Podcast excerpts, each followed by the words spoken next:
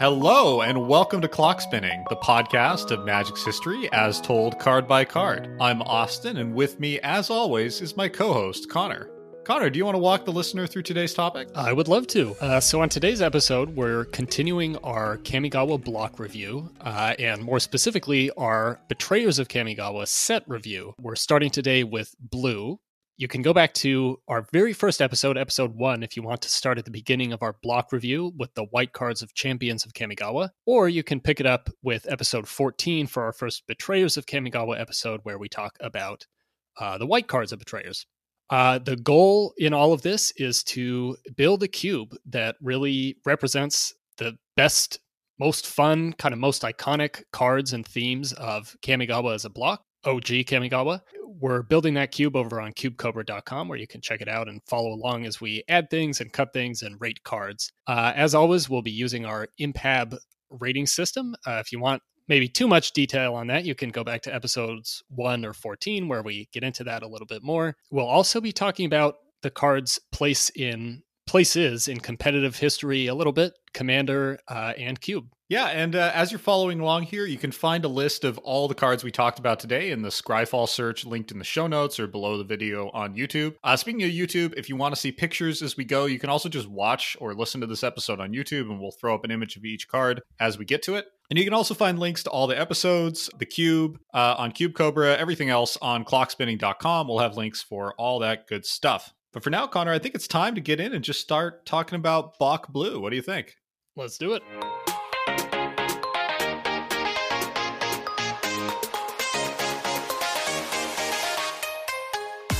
All right, first up today we have Callow Jushi. This is a flip card, so uh, bear with us. Callow Jushi, one UU for a 2 2 human wizard. Whenever you cast a spirit or arcane spell, you may put a key counter on Callow Jushi. At the beginning of the end step, if there are two or more key counters on Callow Jushi, you may flip it. And it flips into Jiraku the Interloper, a legendary spirit, 3 4. Remove a key counter from Jiraku the Interloper counter target spell unless its controller pays two. okay, so three mana, two two, uh, that flips once you've got two or more Spirit or Arcane spells cast into a three four that can counter spells unless their opponent pays two. Okay, I kind of like this card. I think this is actually a good argument for slotting back in perhaps some of the really mediocre arcane spells we've cast cut in earlier episodes. And I also like this card from a design standpoint. Like beyond just our cube, to me this is like a it's a super 2005 magic design if you know what I mean. Like it's got this kind of brand new design space on the top half, right? It's a flip card. Uh, that's pretty unique. It's playing with counters, which you know isn't unique, but it's it's still relatively novel at this stage in magic. And then it flips into this like spiky, taxi sort of also mentally taxing effect that just feels very evocative to me of this era in Magic, which is not really about feeling good or or feeling happy. It's about winning games and demonstrating your competitive edge. And so I, I like this card. And I also think it's not amazing. It's actually pretty far from amazing. But if you can flip it, a three four that messes with your opponent to this degree is is totally reasonable. Connor, where, what do you think about Callow Jushi? I find it a lot more interesting than the white flip human to spirit card that we talked about a couple of episodes ago, um, which has the same key counter mechanic on the human side, the unflipped version, but flips into a spirit which prevents damage. There was a lot of preventing damage in white. So Jiraku, Callow Jushi slash Jiraku is already much more interesting than that card to me, except that Jiraku doesn't have flying for some reason, and the white card did. Uh, so I don't really get that. But I like this card a lot. I, I like kind of a soft counter like this on a stick. I like the idea of that card and that you can, you know, kind of choose how many key counters you want to get on this before you flip into Jiraku and how much countering you want to be doing. I don't really think that this is very good, even in the cube that we're trying to build. That many very expensive threats that we have in Kamigawa and games tend to be slow which I think means that your opponent is probably going to have the mana to pay for this soft counter, even if you do it multiple times. Yeah, but that's got some tempo value, right? Like if you if you trigger that twice, then you know you've taxed your opponent for a total of four mana, which you know it's not mind blowing, but that's a, that has a real tempo effect. I think that's like one turn off roughly. Yeah, it's something, but I'm I'm more thinking of you know you're on turn seven or eight, sort of past the point where tempo matters as much and you're just kind of trying to see who can play the bigger card. Yeah, you're just top decking at that point. Yeah. Mhm. Hmm. Yeah, I do wonder if this card reads better than it plays. Uh, I found a contemporary Star City Games review where they they're reviewing the whole set um, for compet or for uh, constructed play, and rather astonishingly, they gave this like a four out of four stars, which I still find a little um, baffling. And I don't know that uh, that was borne out in actual competitive play at the time. Uh, but I did like this excerpt that I think helps kind of capture just how much power creep has happened in the last uh, 16 years since this was printed. Uh, so they write. Uh, three mana for a three-four flyer. Um, I note they think it has flying, which it doesn't. Connor. It should have flag. That's exactly what I said. It fooled Star City Games. Three mana for a 3 4 flyer and the chance to counter at least one spell or making them pay for the Jiraku's casting cost at the time of your choosing. That's a steal. Um, now, admittedly, they are assuming here that it has flying, which it, it does not. right. That is a, a big difference. But if it did, I think it would be pretty decent. Yeah, I'd feel I'd feel great about it. I'm I'm bothered that the that Kaiso, the white human spirit flipper, has flying, and for some reason the blue one doesn't. It's it's like they said, oh, there's already too much flying in blue. Let's just leave it off this one. Rather astonishingly, that review I read from was written by Zvi Mowshowitz, so apparently one of the best Magic players of all time, did not read the cards. So we're not the only ones, Connor, who don't read the cards correctly. uh, that's that's really podcast. comforting.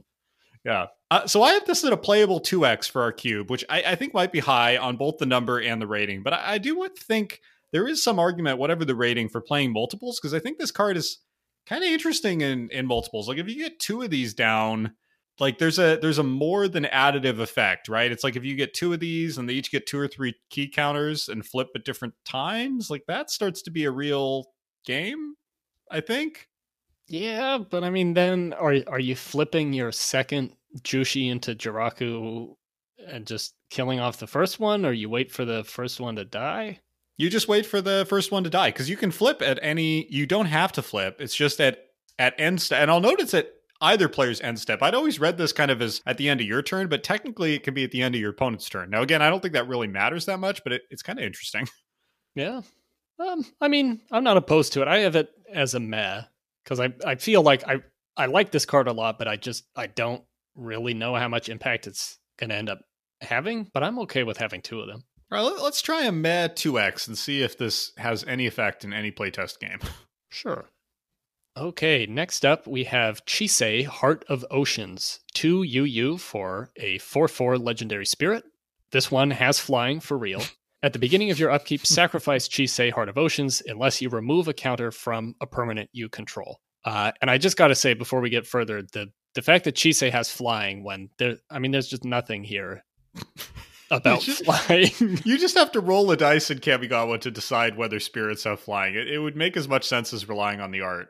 You really do, and and I'll I'll come back to the art in a second after I say something about the card itself, because there's a lot going on there. So Chisei depends on having counters that you can remove from permanents you control. Obviously, if you have counters you can remove, a four four flyer for four mana uh, is great, and at the time this was printed was kind of insane. The thing is, there there are an okay number of cards in Kamigawa that have counters, but I don't think there's anywhere near enough to make this work. And very few of those cards provide counters in any kind of sustainable way or allow you to get more counters at all. There's you know there's no proliferating there's no uh, cards that manipulate time counters or anything like that. Uh, you just kind of get what you get.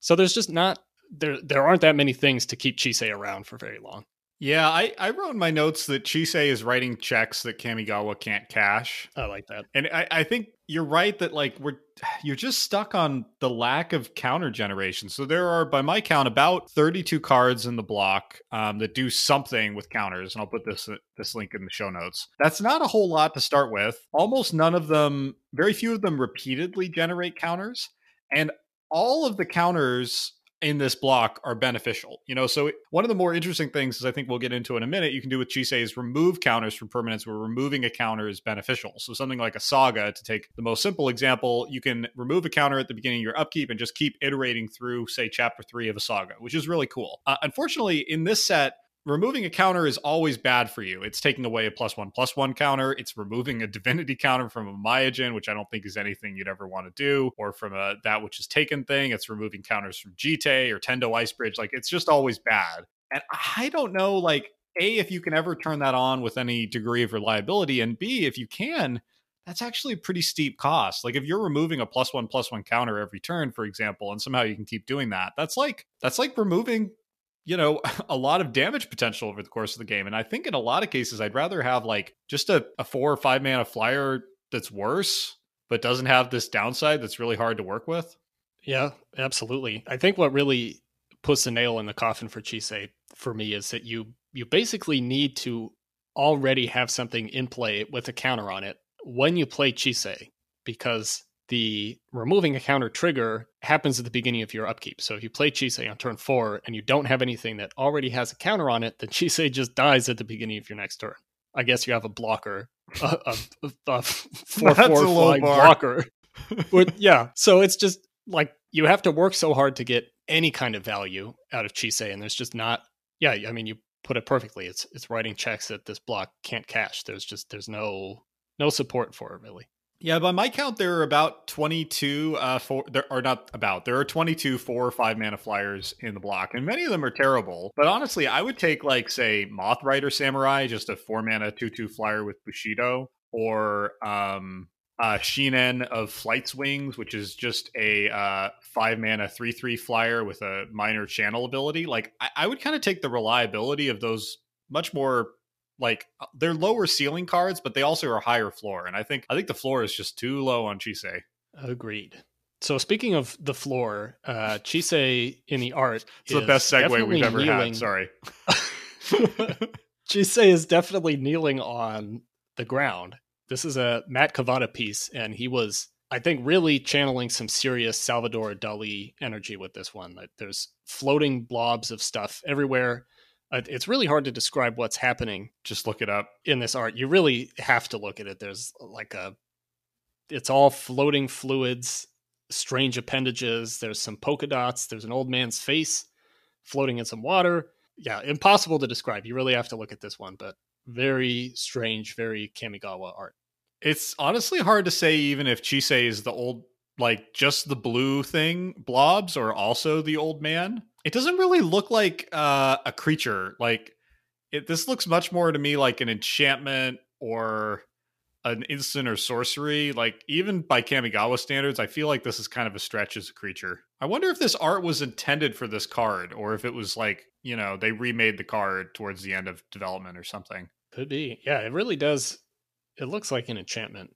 Are you seeing this really interesting kind of square artifact in the rights? I don't mean artifact in the magic sense. I mean like image artifact. Like there's a square kind of pop out part to the art that like breaks the fourth wall. Are you seeing this in the in the Oh. right side? I didn't notice that the first time. What is that? Yeah, is that actually present? I think so. I don't think that's just a weird image artifact. Oh, what? Yeah. we just saw into the matrix here what is going on with that okay now now dear listeners you really have to look at this card Yeah, I uh, I just checked on eBay like actual physical copies. That is that is the art. Yeah, I think this might this might be a dark horse candidate for weirdest art in all of Kamigawa, which is a really competitive category. But this art, even like with that fourth wall breaking detail, is truly trippy. wow Huh.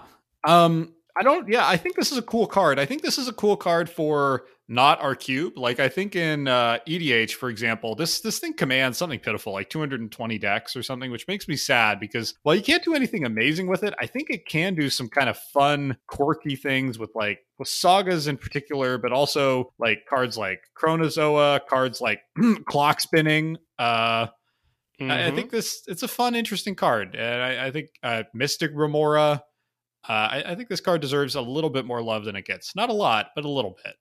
a little bit i i really love the idea of a a chisei commander deck um and then i looked for blue sagas that would work with chisei and it's kind of the same problem that you have with chisei in this block is there just are not enough blue There's like- sagas to make it work There's like six. yeah it just it doesn't add up so where do you land on chisei Uh, I have it as an instacut. I, I really like this card. I think it's a super unique effect. I feel like at some point in the history of Magic, this card might get broken, or maybe not broken, but might start doing some really cool stuff. But in our cube, I just unfortunately don't think it can. I just don't think it's capable of really doing anything. So I have it as an instacut. Yeah, I think you're right. I had it. I had Chisei as a build around. I think out of hope, but this whole conversation has just been talking about how there's nothing to build around this card. So I think you're right that it's a cut. I'm sorry, this conversation has drained you of hope, Connor. Aye. All right, next up, we have Disrupting Shoal. Disrupting Shoal is XUU for an instant arcane. You may exile a blue card with mana value X from your hand rather than pay the spell's mana cost. Counter target spell if its mana value is X. Ah, this card is so close to being like basically force of will. Like this card could have been amazing, maybe too amazing if it said X or less. I, like I think if this card said X or less, like it would have a, a rich and varied legacy. I think we would have seen it in vintage. I think we would have seen it in legacy and modern, possibly in its own standard environment. Maybe they would have jammed it in historic. Like I think this card would show up all over the place if it was X or less. If it was basically syncopate for one more mana, but with the upside of being able to force a will for the X. Without that, this card more broadly and in our cube just does not get there. Um, the the conditionality of having to hit exactly X is just it's too conditional. It's it's ridiculously conditional. Like the fact that the card has to be blue and it has to be X means this is so often going to struggle to connect. You know, a lot of the value of a counterspell is that ability to make a choice. You know, like you think of those kind of interesting moments when you watch magic streams on YouTube where someone's deciding whether to force a will, for example, in Vintage Cube. Like that all kind of goes out the window here because if you ever hit the lottery and you're able to hit the X, you pretty much have to use it because your chance may not come again. So, unfortunately, I think this card really hasn't done much uh, in its time in Magic, and I, I see it as an insta cut in our cube too. It, it it's disappoints me because it's a really cool card, or it could have been, but it's not. Yeah, sadly, I think you're spot on. I mean, the fact that you need to match X exactly here is uh, just kind of makes it irredeemable. Even just comparing it to the this is part of a, a cycle, a five color cycle in Betrayers. Uh, the white shoal, Shining Shoal, which basically redirects X damage. Unlike Shining Shoal, this is just an all or nothing card. Shining Shoal, you know, if there's if there's more do- damage coming at you, then then you can redirect, and it's still doing something. If there's less damage, that's fine too. But you need to be exactly you need to have exactly the right card to exile from your hand with Disrupting Shoal to make this uh, anything. That is, that is such a good point because the other shoals, so I'll just quickly rattle off the effects. Shining Shoal redirects X damage, black minus X minus X, red plus X plus zero to target creature, and green gain X life. Now, many of those cards are not very good, but you're right that they all can kind of scale and they don't depend that strongly on the value of X. Whereas this thing, I mean, you really, you might as well just erase the you may exile a blue card thing, right? And just yeah. read it as a counter like a really bad syncopate and i just think that's that's too bad even in our cube yeah it's uh it's rough this is an insta cup for me yeah me too which is a bummer because i think the art here is really cool it, it's super cool i i mean it's it's got fish but you want to describe what else is going on there yeah so it's got the ubiquitous uh kamigawa blue arcane spell uh, fish. Like I think almost every blue arcane card in Kamigawa has fish. Um, and then in the center of it, there's this sort of Orange, I guess you'd call her like a tribal dancer a little bit. I think there's almost certainly a force of will callback here with the strong orange and blue color scheme. Um, and she's, yeah, kind of lifting her head and doing some kind of magical dance, maybe. And then uh, there's these fish encircling her, and it's a little bit ambiguous. Is she the spellcaster? Is she the victim of the disrupting shoal? I, I can't quite tell, but it's it's very evocative. It's very colorful. It's got these kind of strong bands of color in the background that are kind of an abstract uh, know, almost like a, a, wall mosaic or something. There's there's a lot going on here, but it's not the overall effect isn't overwhelming. It's just a really striking, really uniquely magic piece of art. I, I like it a lot.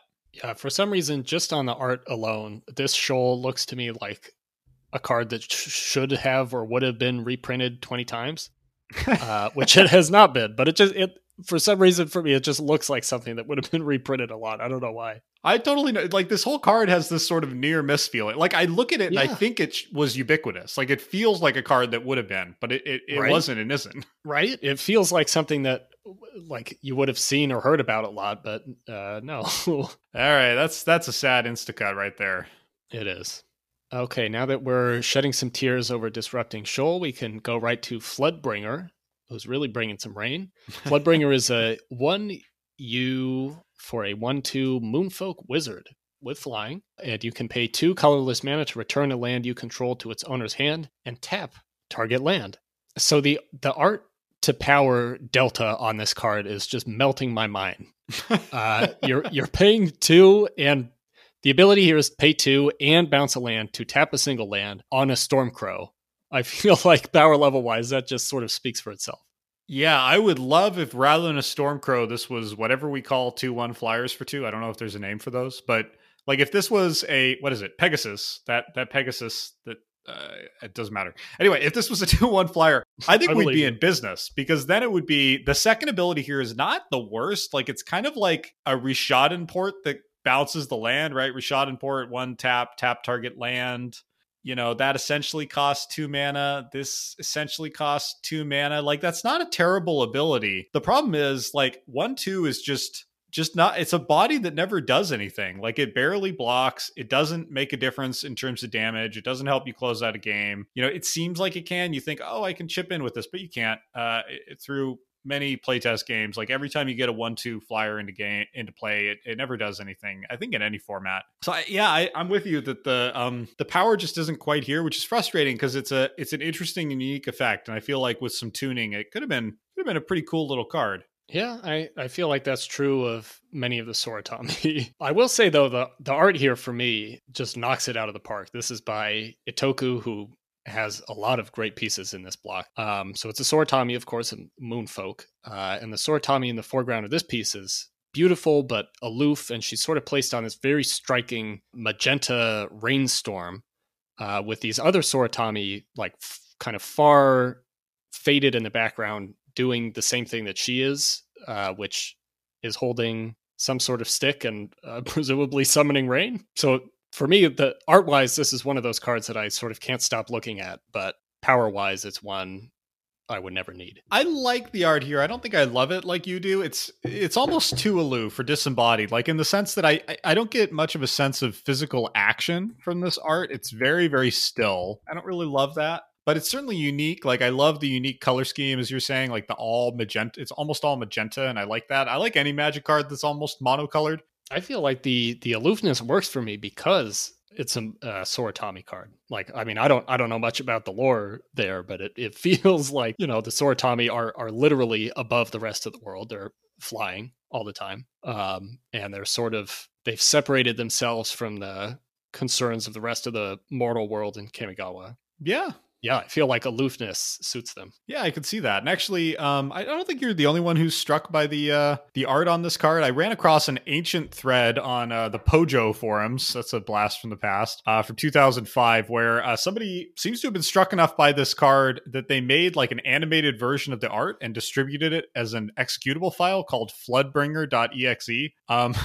Unfortunately, Wow. Bitrot seems to have destroyed that link, and I don't know if I would run it anyway, uh, just out of fears of malware or whatever. Um, I, I mean, to be honest, Floodbringer sounds like a virus. sure does, doesn't it? It sounds like a worm.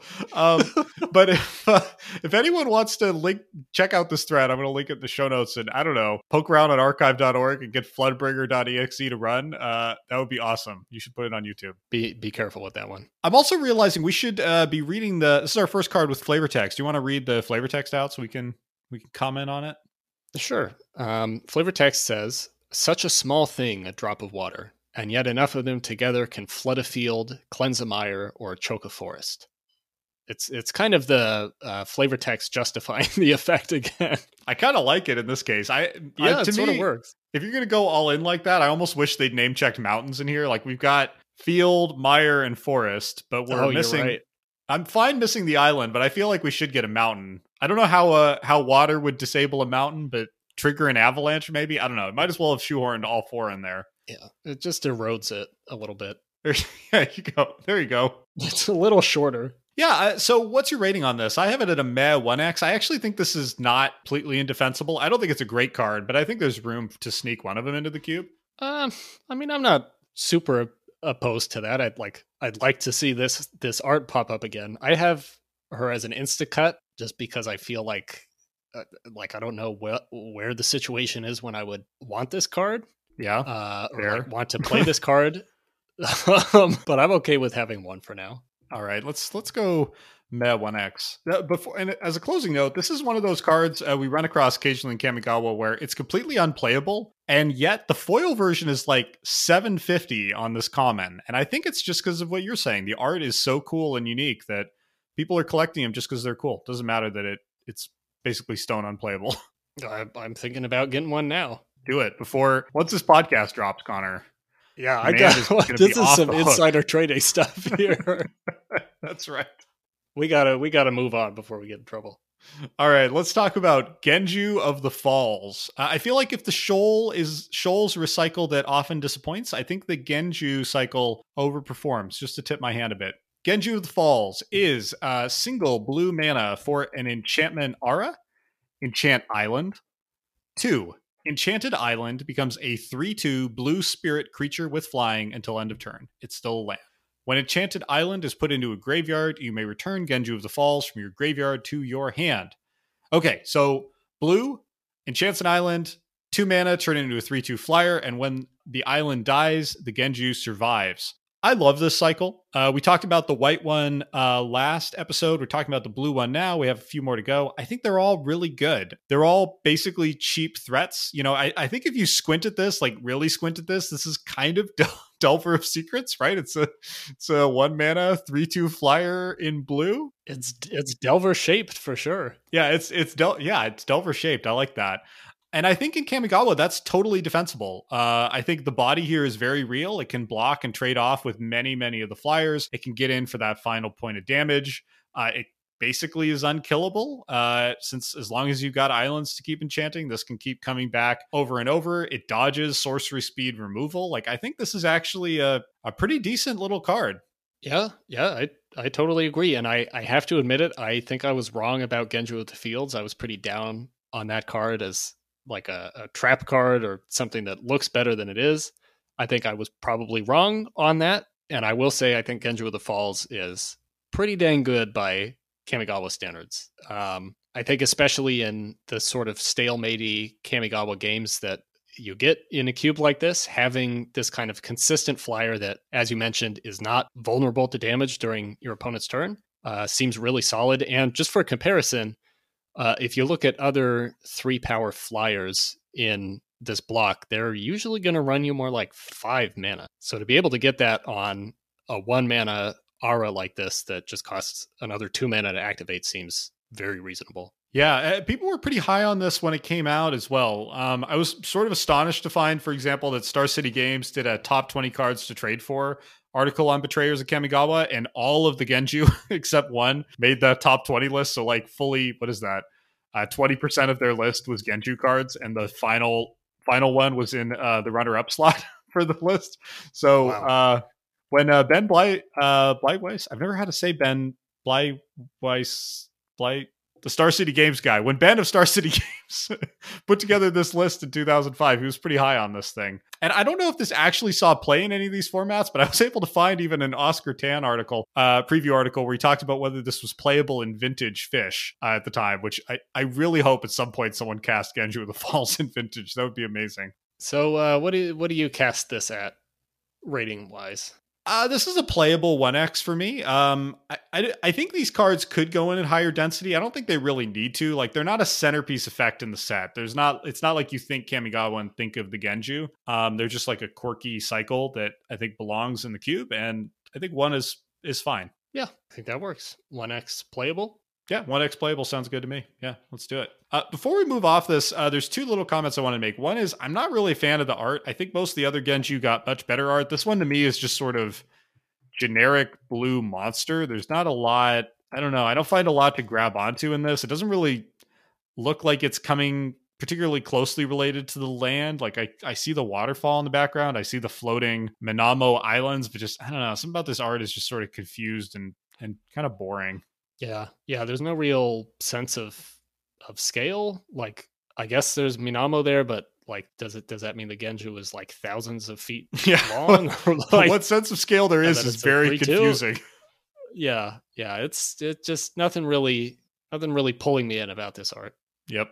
Um, I want to close on this one with uh, I don't know if this is going to make sense to anyone except me and possibly you, Connor, but this uh, wonderful gatherer comment from 2006 that is like the most 2006 sentence.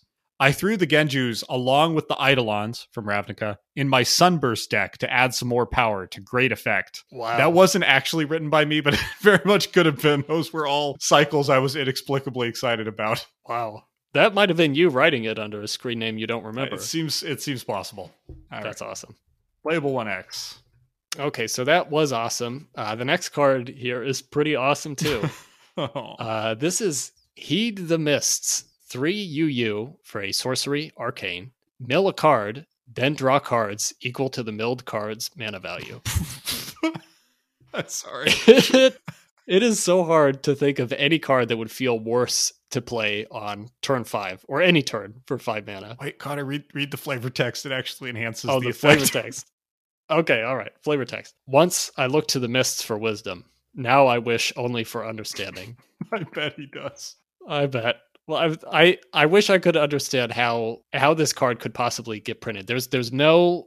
I mean, this is basically five mana mill a card off of your library at sorcery speed. It's astonishing. Like I can't believe this card doesn't come with some kind of insurance against the land case. Like it is eminently possible you cast this for five, mill a land, and that's the entire effect. And like I just That is it. it, it's astonishing. Like, for example, Erratic Explosion, two or three years before this, is two R reveal non land cards until you reveal a non land card and then deal damage equal to the mana value. And I like how this doesn't at least say until you reveal a non land card is, is frankly just mystifying to me. Like, I do not, I genuinely don't understand why this doesn't Yeah, have like- you look for a non land.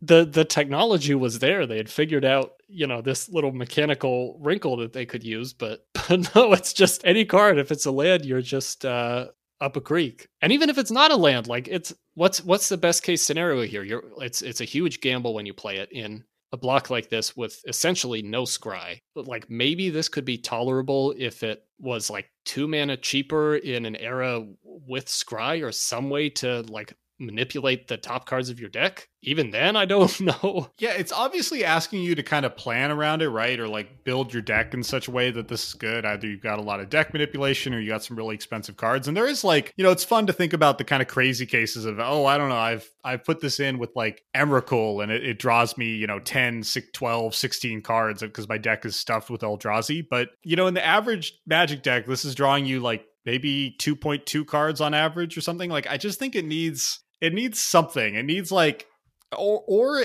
you know if they really want to force you to invest in manipulating the top of your deck like if it's a zero then just give you one card right like at, le- at least guarantee it replaces itself that doesn't seem like a big ask to me Right, right. And uh, I mean, especially like in in an era without an Emrakul, like I mean, what what deck are you building in Kamigawa around this card? yeah Mm, uh yeah um, Huh, yeah. Yeah. I think I think our rating on this is probably the the easiest we've ever had. it's definitely one of our easiest ever instacuts um one of the things i will say i enjoy about doing this show is that um you know i would have thought that in the 16 years of following magic since kamigawa com- came out and being a fan of kamigawa that whole time that i would have seen all the bad kamigawa uncommons but every couple episodes we discover just a doozy that somehow it's so bad that it's flown under my radar for 15 years We do. It's it's delightful. Like I I feel like one of us must have seen this card at some point, but it just like even then in in 2005 it just must have immediately fallen out of our brains yeah as something we're not going to heed. Uh, we we almost need a name for it. There's kind of this class of uh, cards you used to get back then that I, I say I would say are like kind of deck building challenges that don't pay you off for for playing the game, playing that deck building game. You know what I mean? Like there's a whole set of these kind of cards threaded through this era of Magic. Maybe that's a, a separate sub rating that we add. What what would it be called? I don't I don't know. I mean, Pointless it's, it's sub really games? important. Yeah, it's really important that we get, add a sub rating to these cards that we're immediately cutting from the cube. Hmm. Okay. All right. We'll uh uh we'll file that one away. Yeah, I'll I'll turn to the mists for wisdom on that. All right.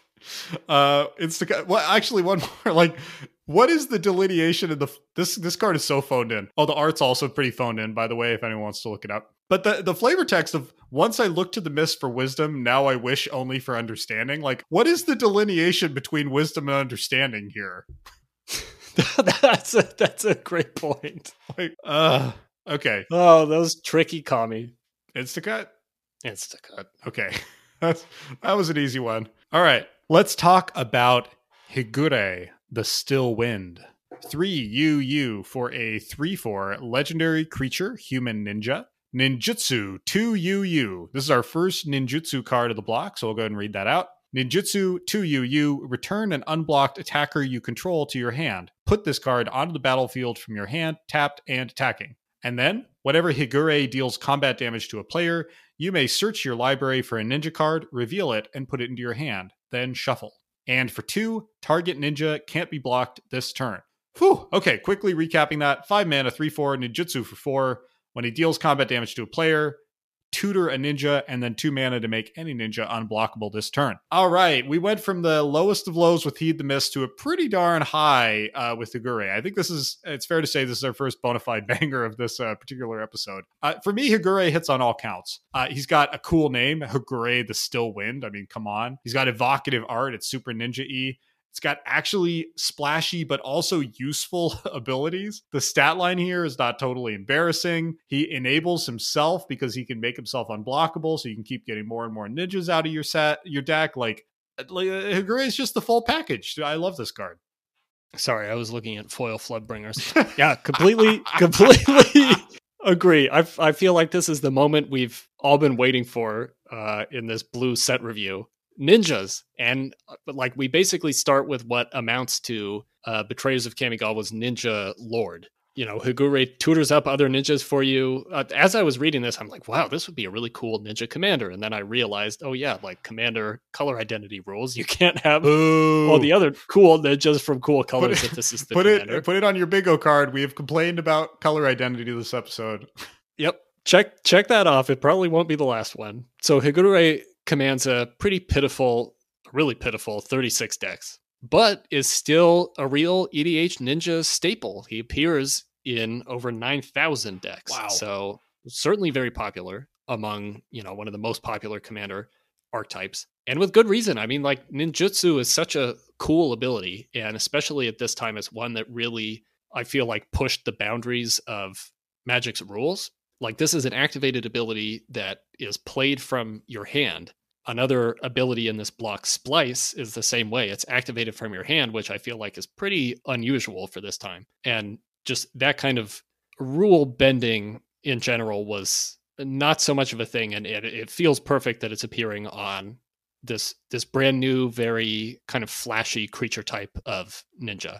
I I love that, and to me, it's it's a novel a relatively novel approach to mechanics, and it's also the this thing that's happening in Magic Design here and in Mirrodin, where the mechanics, especially the keyword mechanics and the the abilities of the card, are becoming much more like intertwined and complementary. So, uh, for an example, what I mean, like this ninjutsu feels like ninja action, right? Like you sneak in with one creature, it turns into a different creature that does something sneaky to your opponent. Like it feels like you got them via stealth in this way that's very ninja, right? And like similarly, splice, you know, you're combining two spells that feels evocative. Um, modular from Mirrodin, you know, robots reassembling into other kinds of robots. These are all very evocative. If you go back a couple more years, that's not always the case. You know, if we look at onslaught block, you have cycling, you have morph, and you have amplify uh, amplify for anyone who doesn't remember this amazing mechanic lets you reveal cr- matching creature types from your hand to boost the size of a creature. All of those are pretty hard to put like into the fiction of the game. Like what is cycling? It's really hard to say even though it's appeared in many many years. Morph is so weird that they had to come up with like horrible morph spiders to contain the creatures. Amplify is like again yeah. what is it right? Like so there's this like real shift that happens i think from onslaught to mirrodin where the you know, if we go back before Onslaught, actually, I want to amplify my argument. If we go back before that and look at, say, Odyssey block, again, like what is threshold? It's kind of hard to say what threshold is. Uh, so anyway, that, uh, like, that is, yeah, go ahead.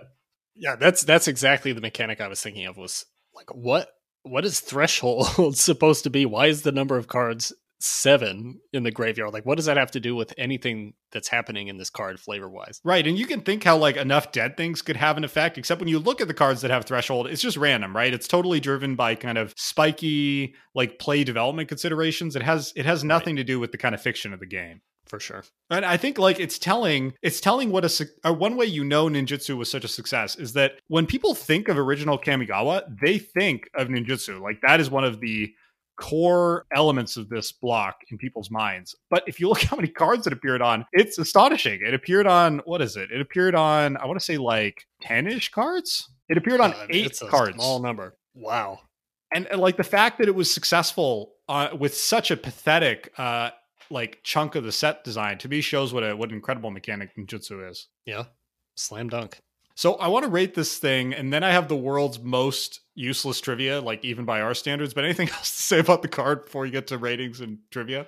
I wanted to touch on the art just very briefly. Like Higure himself, the subject of the art is like pretty detailed, pretty high contrast, like very, very ninja looking guy. But then if you look at everything else that's happening in the art, it's very, very simplified in this almost like concept art type way. There's almost no textures on anything other than Higure himself. The windows behind him are like a pretty flat color. This beam that he's jumping over is like just basically one color with no texture. The um I guess guards that are running out in the background toward him are very very simplified. Uh so it's it's just kind of strange seeing this like really start it's it's very comic book like this stark contrast between a really detailed ninja in the middle and then this very very simplified background that's still supposed to be recognizable. Yeah comic book is exactly it. I do actually i hadn't really ever noticed before today the um the crowd of goons in the background trying to catch Higure they're, they're kind of comedic. I, I like them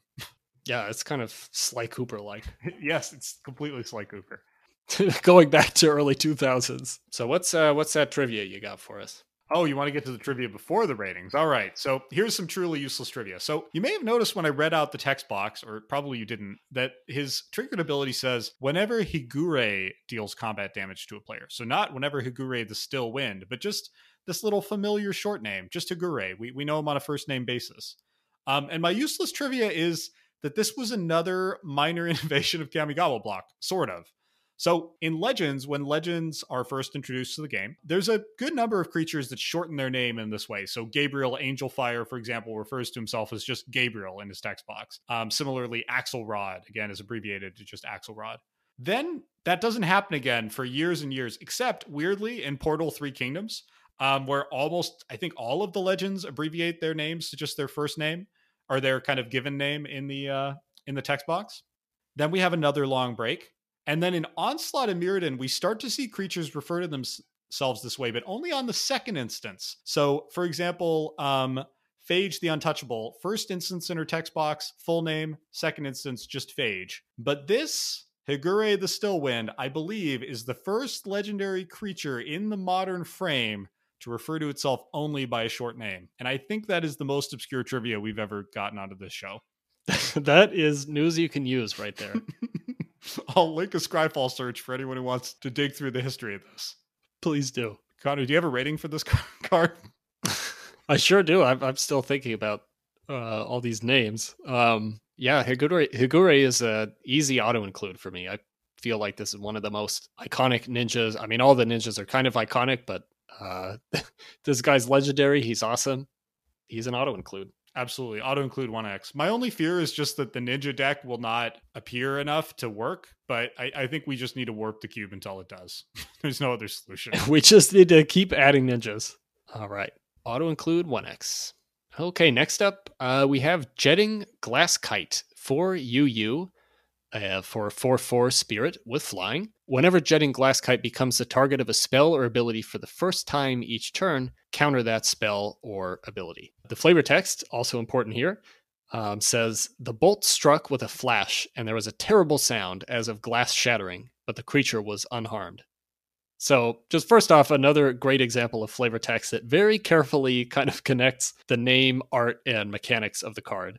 Uh, the art here, well, we'll get into it a little more later, but uh, the spirit shown here is surrounded by uh, this kind of blue bubble, uh, uh this kind of glassy bubble, I guess, that's protecting it from spells or abilities that it's targeted by for the first time in a turn.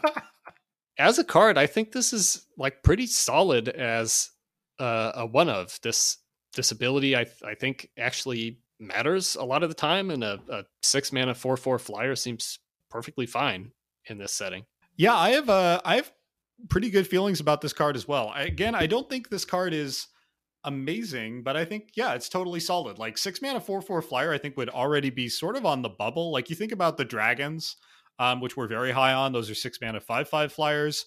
Essentially, you take a minus one minus one here, and you get this pretty much shroud ability. And I think in Kamigawa context, that's quite powerful. Like just being able to get in and beat down with the big 4 4 flyer is, you know, if you don't land one of the more OP finishers like Meloku or one of the dragons, this will do just fine as, as kind of a finishing threat. Yeah, it's, you know, it's, it's, bringing in a lot of damage it's got evasion it's got some protection like that's a lot more than you're going to get on a lot of spirits in this set I, I like the uniqueness of this ability rather than just being shroud or you know some form of untargetability untargetable ability. uh, it's it's this this very unusual counter the first thing that is targeting this uh, each turn. And as far as I could tell, this counter first spell or ability trigger only appears on four creatures. Uh, all of them are blue. Three of those four are in betrayers, and we'll get to the next one very soon. Uh, and the fourth one of those is a blue sphinx from Amonkhet. Oh, I remember that. I love that sphinx. Uh, you know, just a it's a, a cool kind of minor mechanic. Uh, all the cards that it appears on in Betrayers sort of share this uh, common theme of a spirit surrounded by, I guess, this glass bubble. Um, so just you know, like a fun little minor flavor cycle, I guess. I feel like Wizards spent was on like a 15 year journey where they were trying to figure out the right way to do basic. Well, no, I guess 20 year journey. Like, right, Magic starts with protection. Protection is a really polarized, kind of problematic ability in a whole bunch of ways. This feels like a kind of stab at that um, a little bit. Then we go on to Shroud, which had problems of its own.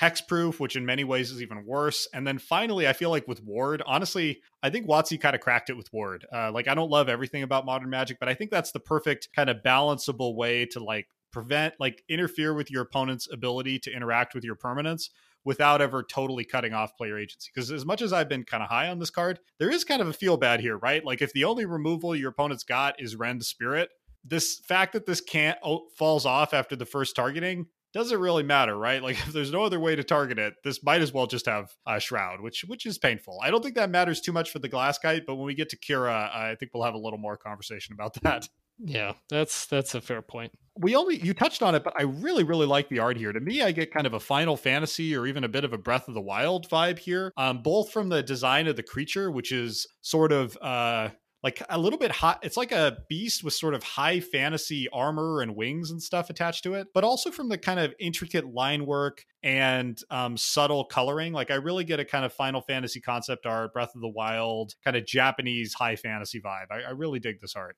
Yeah, the the Final Fantasy comparison I think is just totally spot on. Like there's there's this strong overall weirdness to this kami, but it's built out of these really distinctive parts. Like you can see these eyes here, uh, these sort of weird jetting claws that almost look like a clawfoot table. This bone like plating, like there's this really cool overall effect that's made up of these sort of strange, disparate pieces, but they all come together in a really distinctive and Final Fantasy ish kind of way. Yeah, I think it's an example of. Um, I love the abstraction and weirdness of Kamigawa spirit art. I think this is about the right level for me. Like looking back at Chisei, I think that one goes a little too far in terms of abstract weirdness, whereas this one is still quite weird.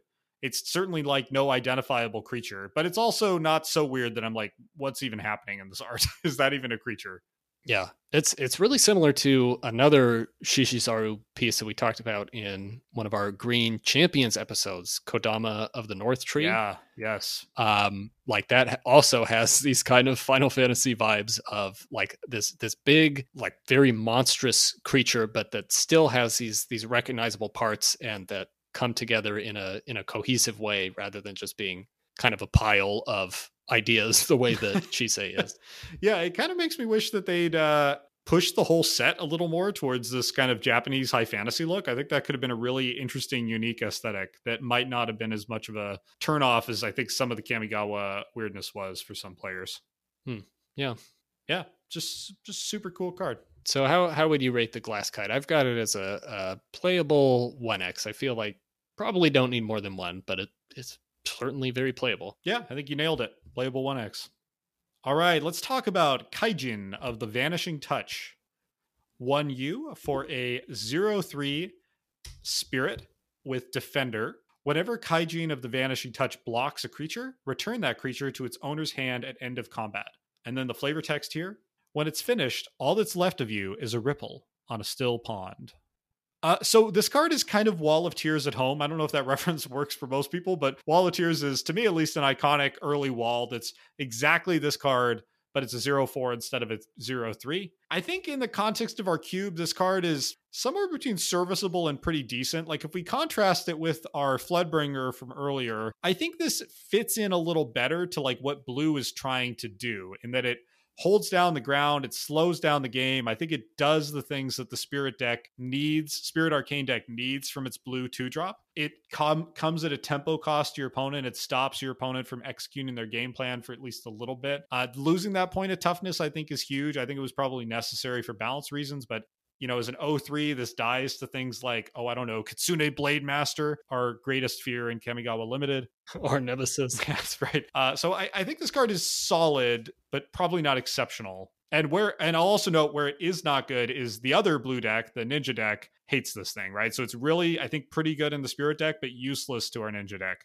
Yeah, I, I think that's that's pretty accurate. There was a, uh, a Star City Games article from 2005 described this as uh, quote a cheap two drop with an overly defensive posture, and I feel like that that pretty much says it all. Like this could be a, a good kind of annoying creature to give blue in the cube for a certain deck, the Spirit deck that has you know some arcane spells. That's maybe running those Callow Jushis uh, that you know is kind of trying to turtle and maybe play some Candles' Glows or something if it's in white.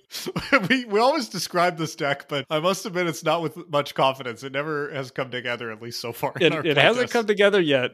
Give it some. T- maybe it needed just the the Kaijin more to, more to Kaijin. There. You know, as we're saying the name over and over, uh, I'm realizing that we talked about another Kaijin in Champions, our Champions set review of Blue, River Kaijin, which was a 2U 1 4 spirit. Hold the phone. We um, got to go find out what a Kaijin is. So we probably should have done this before we were live, but a Kaijin must be, I would guess, a river spirit. Uh, you nailed it. A Kaijin is a sea god, according to Wiktionary. Oh, there we go. And I'm going to put the I'll put the kanji for that into the show notes so that we look like serious homework doers. I, lo- I love that. So this is this is two of two of the two kaijin in this block and in the game of Magic for that matter.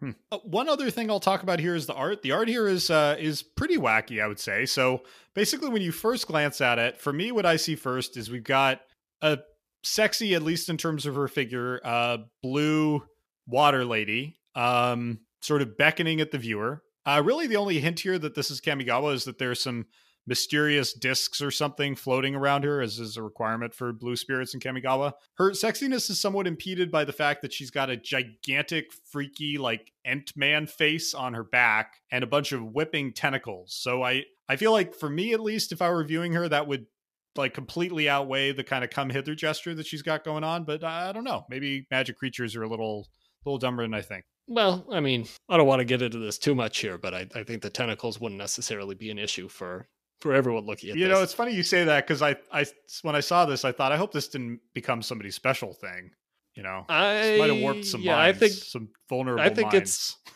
it's ticking a few boxes for someone somewhere but it's it's interesting to me that the uh the sexy water lady here is the first thing you notice because what i have always noticed first about this card is what you described as the ent-man face in the back and i think when i was viewing this as a child that's all i saw was like this this weird little face. He kind of has like this like silly toothy grin almost, surrounded by tentacles, and then I guess I thought it was just like some water shapes going on on the other side of the tentacles. Look at that childlike so innocence. Like, yeah, it's it's it's like that uh that you know picture of two faces facing each other, or maybe it's a vase, and you know maybe like which one you see first says something about your brain or something. too deep into it, but I never noticed the face until today. So we're just some psychology on display uh, hmm. uh, today. Hmm. Let's move on and talk about our rating. So I have this at a.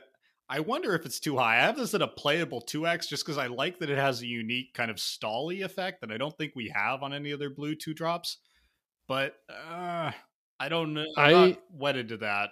I also wondered if that rating was too high because that's exactly the rating that I gave it but I feel like that means we just got to stick with it. We've landed in exactly the same place. Yeah, it, it is one of those where I don't think it would ever be like too good in the way Umezawa's Jitte or something would be, but I do wonder if it would be too annoying. I think that's something to keep keep an eye on. Yeah, yeah, I think I think this could be a, a super annoying card, but at the same time, I kind of feel like the deck that wants this might need something like this to work at all. Mm-hmm. All right, playable 2x. Okay, next up we have Kira, Great Glass Spinner. 1 UU for a 2 2 legendary spirit with flying. And creatures you control have, whenever this creature becomes a target of a spell or ability for the first time each turn, counter that spell or ability. And Kira's flavor text says each spell is an intricate tapestry, and Kira is the great unraveler. So, exactly the same cool uh, glass bubble deal we had with uh, Jetting Glasskite, but Kira gives it to all creatures you control, including uh, itself. I really like this sort of glass spinning ability, as we already discussed. It definitely feels more impactful here than even on the Jetting Glasskite. Uh, a three mana 2 2 flyer seems fine in Kamigawa, and the fact that your whole board is benefiting from this ability is uh, kind of nuts. Yeah, I kind of worry it's too nuts. Like, I want to talk about this card's place in competitive magic in a second, but in R Cube, there's not a lot of removal to go around in Kamigawa. Uh, and I just worry that this card essentially says, like, blanks your opponent's removal, right? Because they need to point basically two removal spells at it to kill it.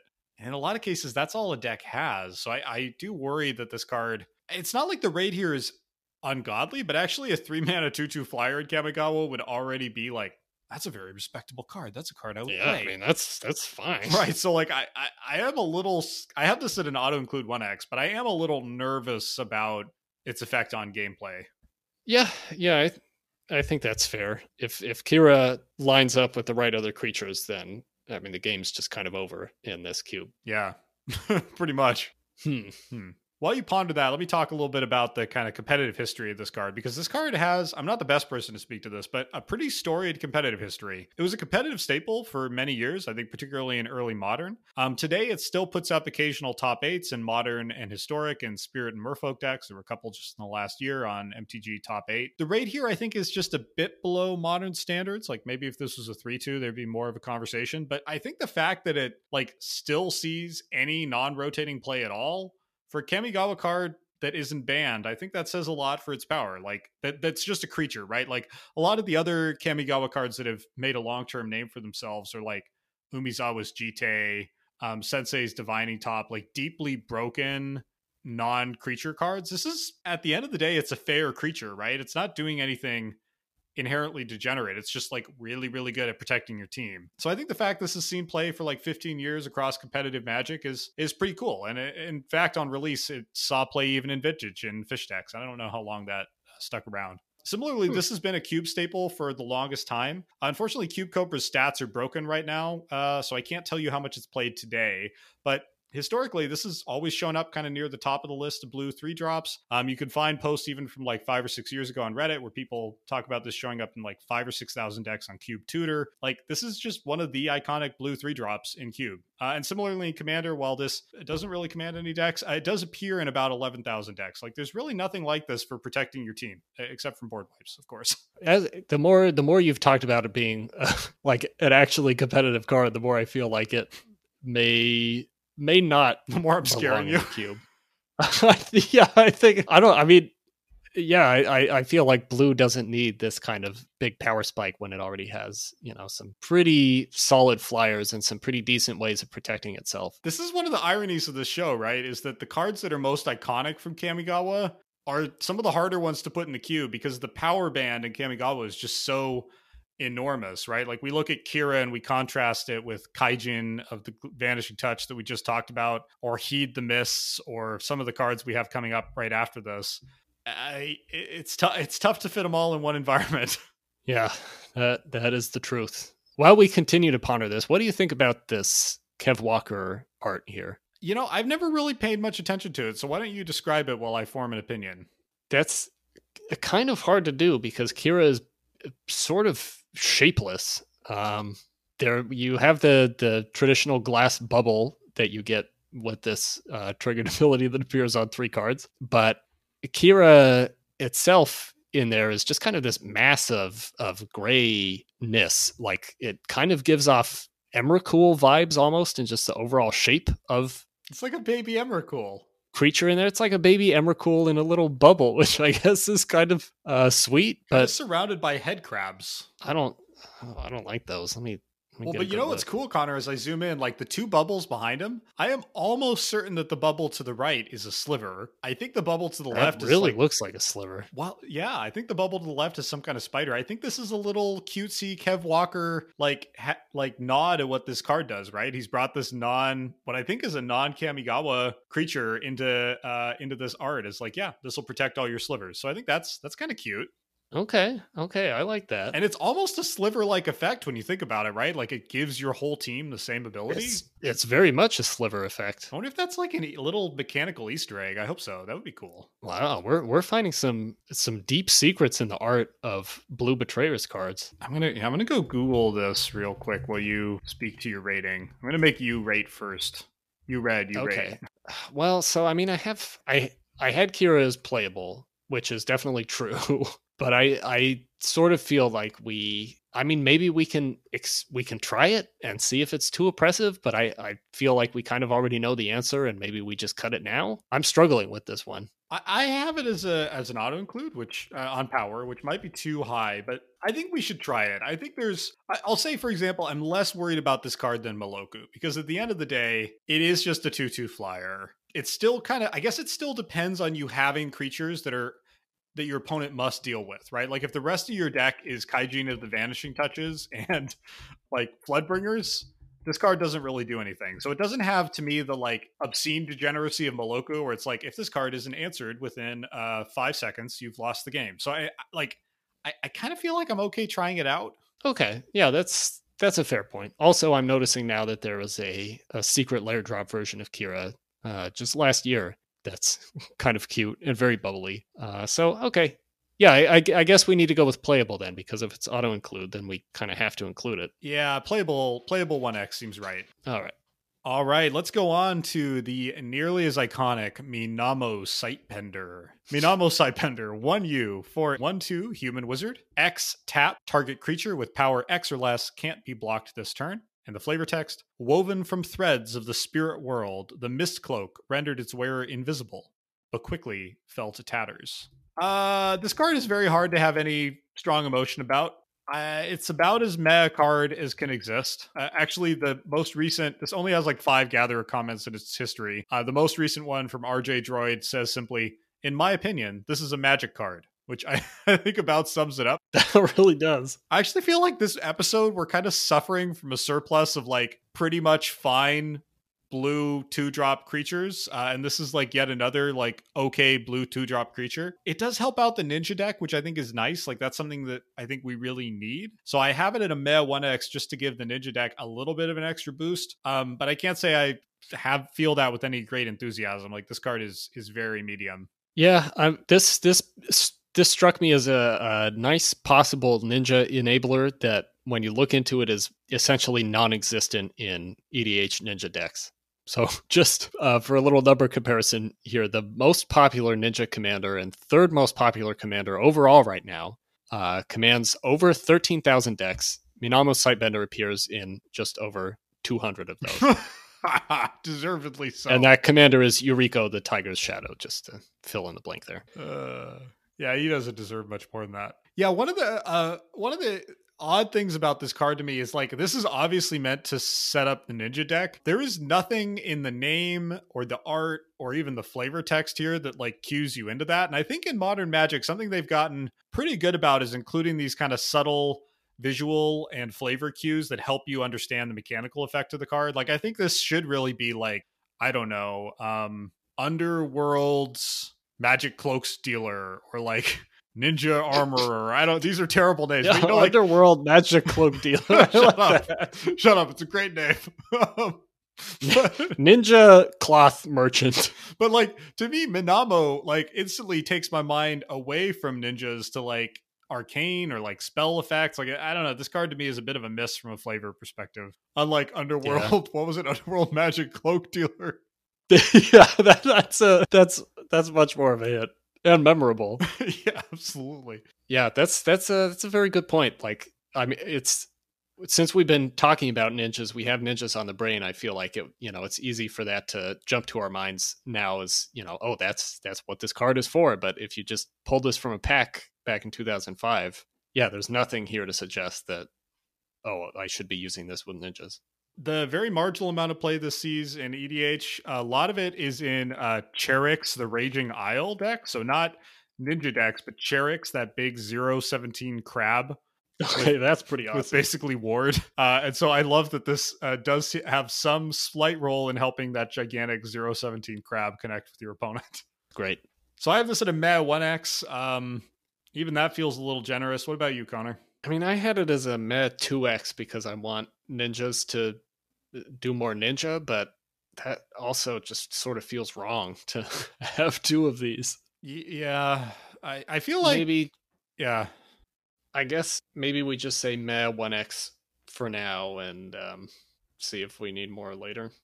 Yeah, uh, I I would be somewhat surprised if we were like, oh man, you know, what we really need. Like, I'm looking at our blue two drops. Like, if I go look at the cube, right, we have three vlo- floating dream Zuberas from Champions. We have three Guardians of Solitude from Champions. We got a Jushi Apprentice. We got a few making it in today and presumably next episode. Like, there's actually a surprisingly this is a surprisingly competitive slot, and I I don't know. I feel like one of these crappy blue two drops we talked about today is going to have to be cold eventually, but this can make it for now, I guess. Okay. Yeah, that's that's a fair way to look at it. Meh, 1x. Meh 1x. Okay, let's move on to another Minamo card. This is Minamo's Meddling. 2 UU for an instant. Counter target spell. That spell's controller reveals their hand, then discards each card with the same name as a card spliced onto that spell. I'll read the flavor text and then come back to what this actually does. Flavor text says, like stormwater through the segments of bamboo, the spell followed the links of magic. Then it destroyed them. Which is kind of cool. It is kind of honestly. cool. It's a nice, neat tie-in with the uh the effect. It is. It's it's evocative, a little like mechanics of the magic itself that is a fun It's little the best thing. thing about this card, actually.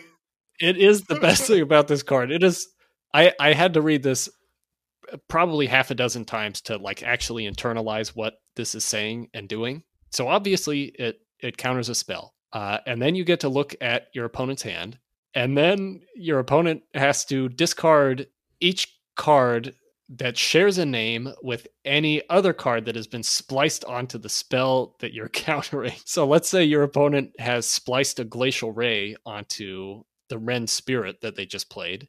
Uh, you're countering the Rend Spirit, and you also force them to discard the glacial ray that they spliced onto it and any other glacial rays that they have in their hand. Yeah. Um, so th- that's the thing.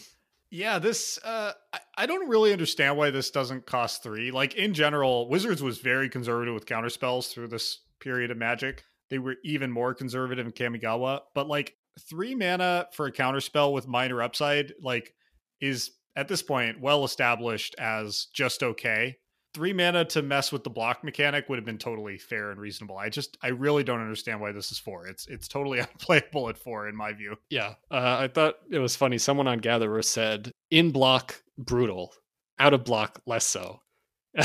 I feel like brutal is an extremely strong word to use for this card in any kind of block or format or setting. A- any four mana counterspell for the most part. Like, come on. The art here is also, I think, pretty bad. It's just like a, it's like a purple guy. I don't know what this guy's deal is. There are no purple guys in Kamigawa. Yeah, who's what is who's this guy? I, yeah, I know. It's like a purple guy doing something with like a vortex of purple magic. Like, there's nothing in here that's really that Kamigawa-ish. It's just like it's just generic counterspell art. yeah, this this really could be in anything if it didn't deal with splicing. It seems really possible we could end this cube without a single counterspell in blue. Like they're all just not, I, they're just not good enough for uh, for any kind of curated environment. I think.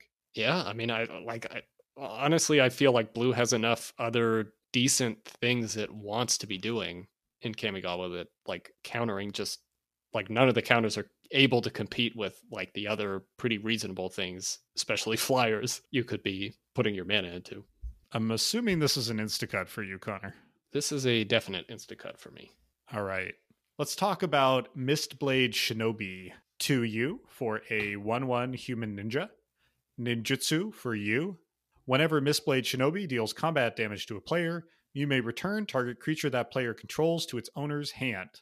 All right, another cool ninja. Um, I love this guy. Uh, he's one of the worst in the ninjas stat wise. Like uh, one one for three is a it's a it's not an amazing set of numbers, but he affects the board in a really meaningful way. Like this is this is uh uh no what's it called um Man-o'-War. This is Man-o'-War uh, with slightly worse stats, but they can come into play for one mana. And on the times that you do put this thing into play for one mana, it's amazing. And if it connects more than once, it's super amazing. Um, like this is the reason to include bad cards like the Sightbender we talked about a couple of cards ago. I really, really like this guy. He's uh, one of the most iconic ninjas to me, second only to, in my mind, to the next one we're going to talk about.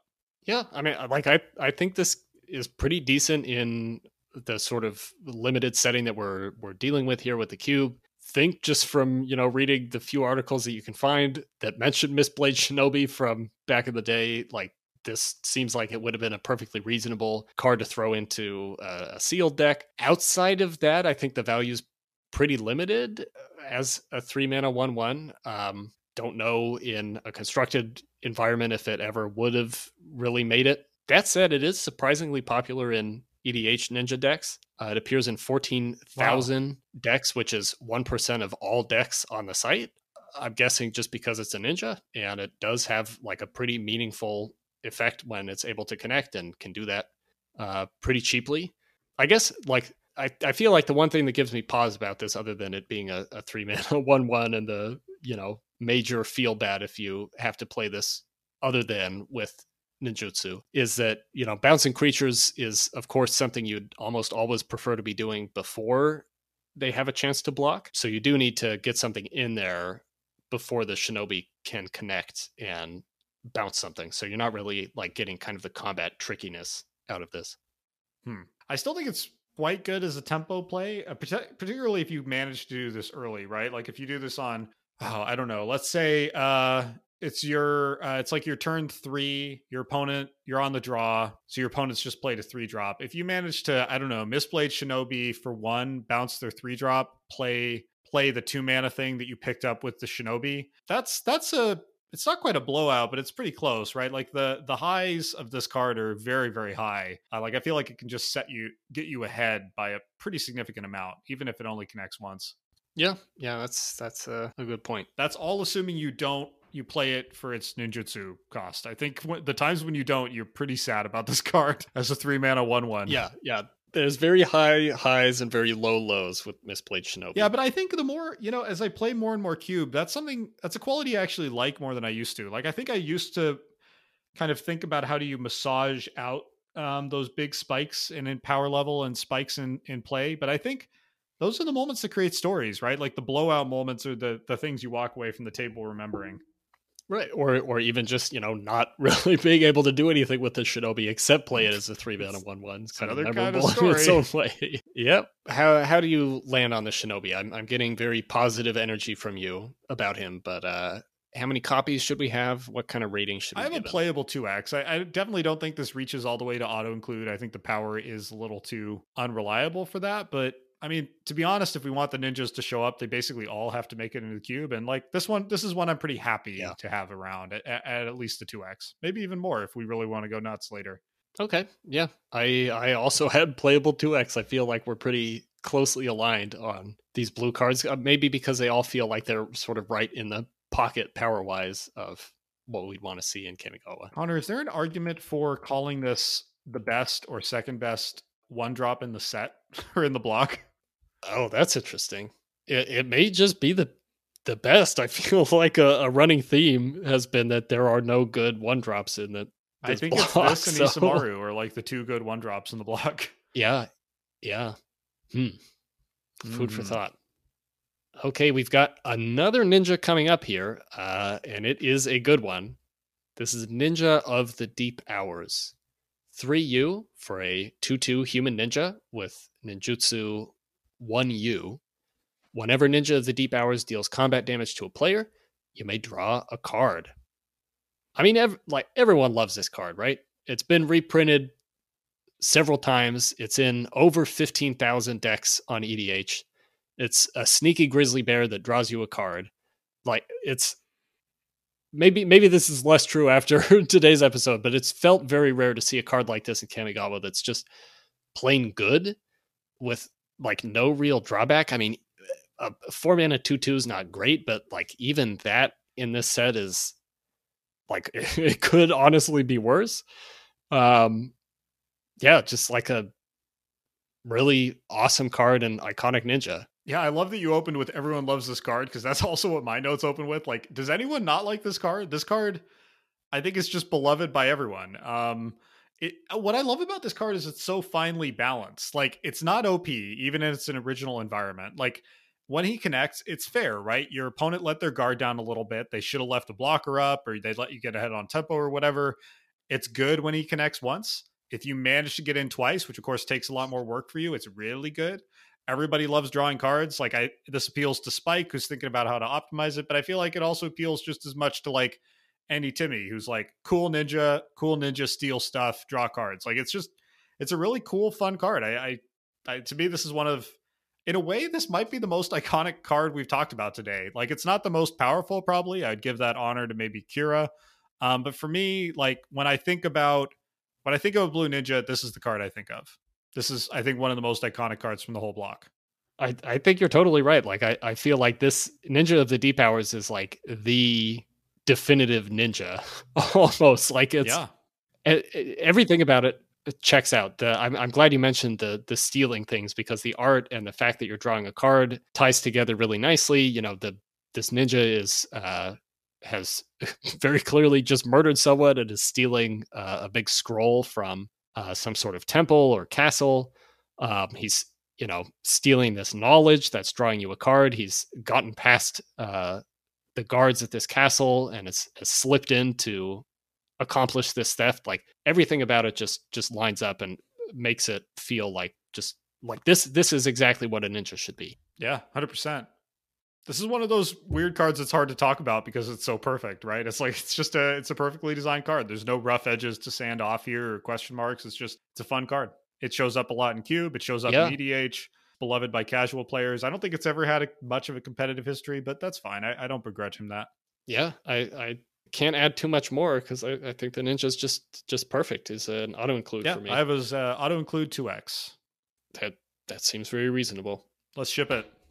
All right, let's close out on a card that I think it's fair to say is a little bit tougher to evaluate, at least for me. I was I was sort of baffled by this card. Let's talk about Patron of the Moon, um, a member of the Patron cycle. Patron of the Moon is five UU for a five four legendary creature spirit. It's got Moonfolk offering, um, which means you may cast this card anytime you could cast an instant by sacrificing a Moonfolk and paying the difference in mana cost between this and the sacrificed Moonfolk. Mana cost includes color. It's got flying and it has one. Put up to two land cards from your hand onto the battlefield tapped. So seven mana, five four flyer with a reverse moonfolk ability, and then the ability to basically devour a moonfolk.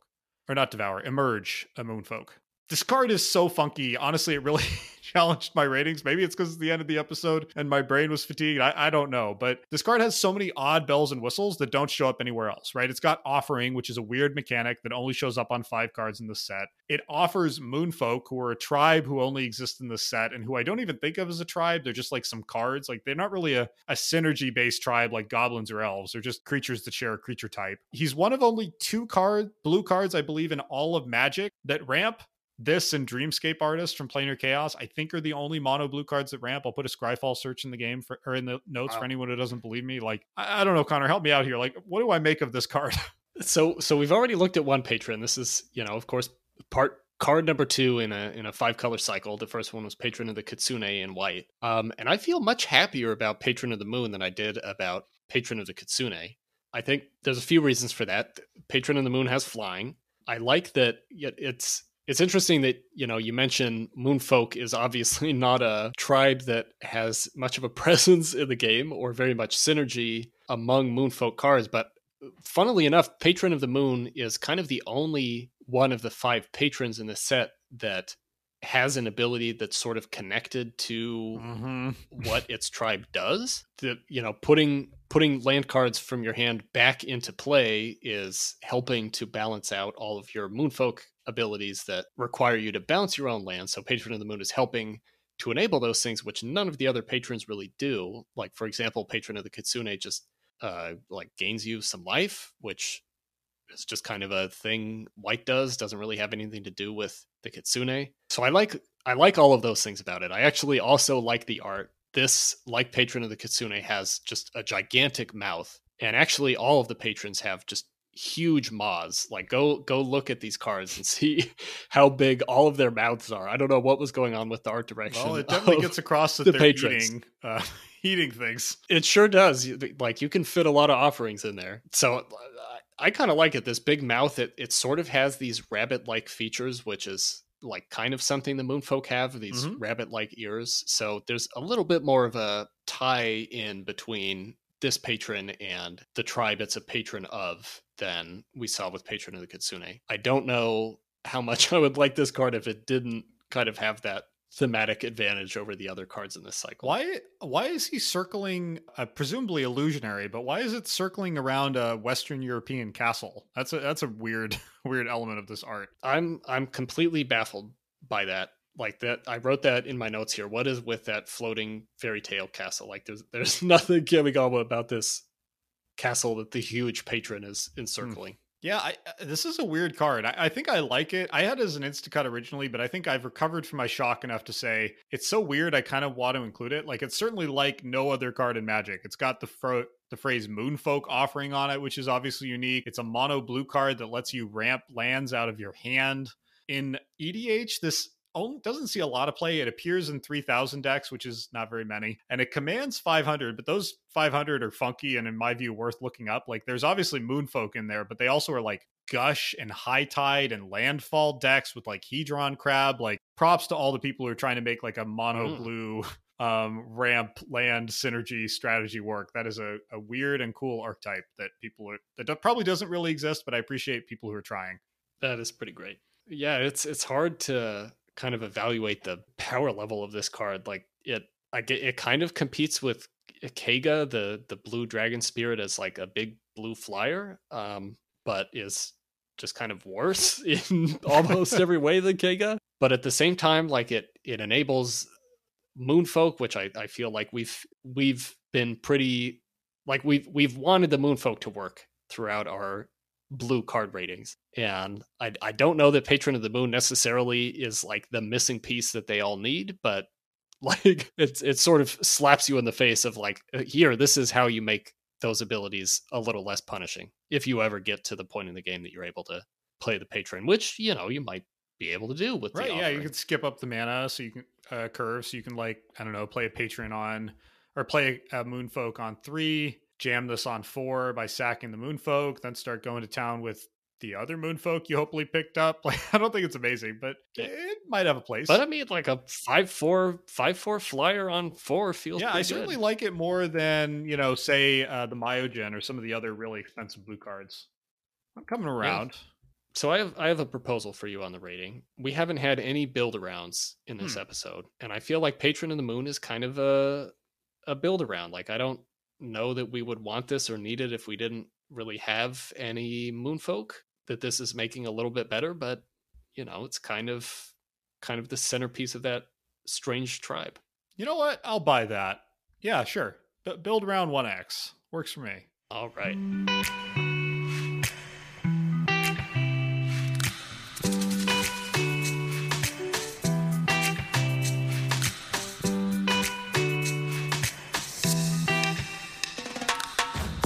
All right, and that is it for Betrayers of Kamigawa Blue Part One. Thank you so much for sticking with us all the way into the deep hours of today's episode. Oh, and we encourage you to sponsor us on our Patreon of the Moon.